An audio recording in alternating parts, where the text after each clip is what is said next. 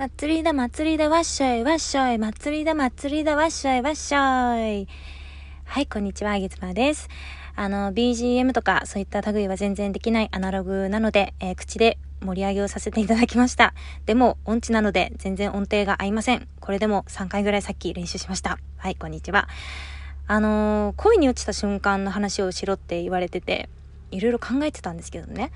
えー、あげ妻が恋に落ちた瞬間、初恋いつかなって思い返したら、あ、せいやくんだって思い出したんですよ。せいやくんね、すっごい好きでした。あのね、でもせいやくんの何が好きかっていうと、大して覚えていないんですよ。で、なぜかというと、顔も別に好きではなかったし、あの、見た目画体とかも好きではなかったし、性格も特に好きではなくて、じゃあせいやの何が私好きだったのかなって考えた時に、あのね、せいやの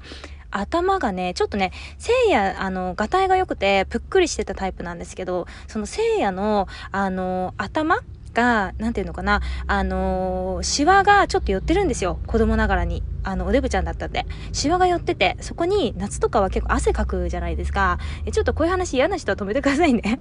で汗かくんだけど、あげ妻は、そこの聖夜の頭のシワの、あの、ちょっとこう、汗がね、えー、溜まっている部分を指でこう拭いてあげるんですよ。よくね、拭いてあげて。で、それを、あの、自分のハンカチ持ってたんで、ハンカチで自分の指を拭くんだけど、でも、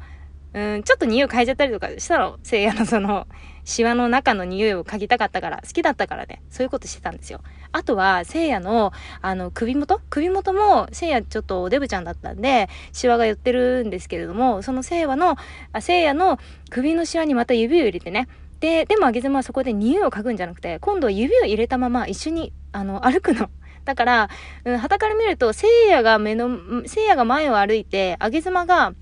えー、その聖夜の首に人差し指を入れて、その聖夜の後ろに上げ妻がぴったりくっついて歩くみたいな。なんかそんなね、あの小さい頃を送っておりました。でも聖夜とは幼馴染だったんで、毎日会っていたんだけれども、上げ妻は聖夜のことがすっごい大好きで、今でもなんか彼のその首のね、ところに指を入れた思い出とか、彼の、うん、頭のシワ、まあブルドッグのシワみたいな感じなんですけれども、そこの匂いを嗅いだ経験とかっていうのを、たまーにふと思い出します。今、聖夜何してるのかななんて思うんですけれども、えー、今、あげ妻は遠く離れた、えー、この日本の地でですね、音声配信を頑張っております。せいやくん、また機会があれば頭のシワの匂い嗅がせてください。変な人でした。バイバイ。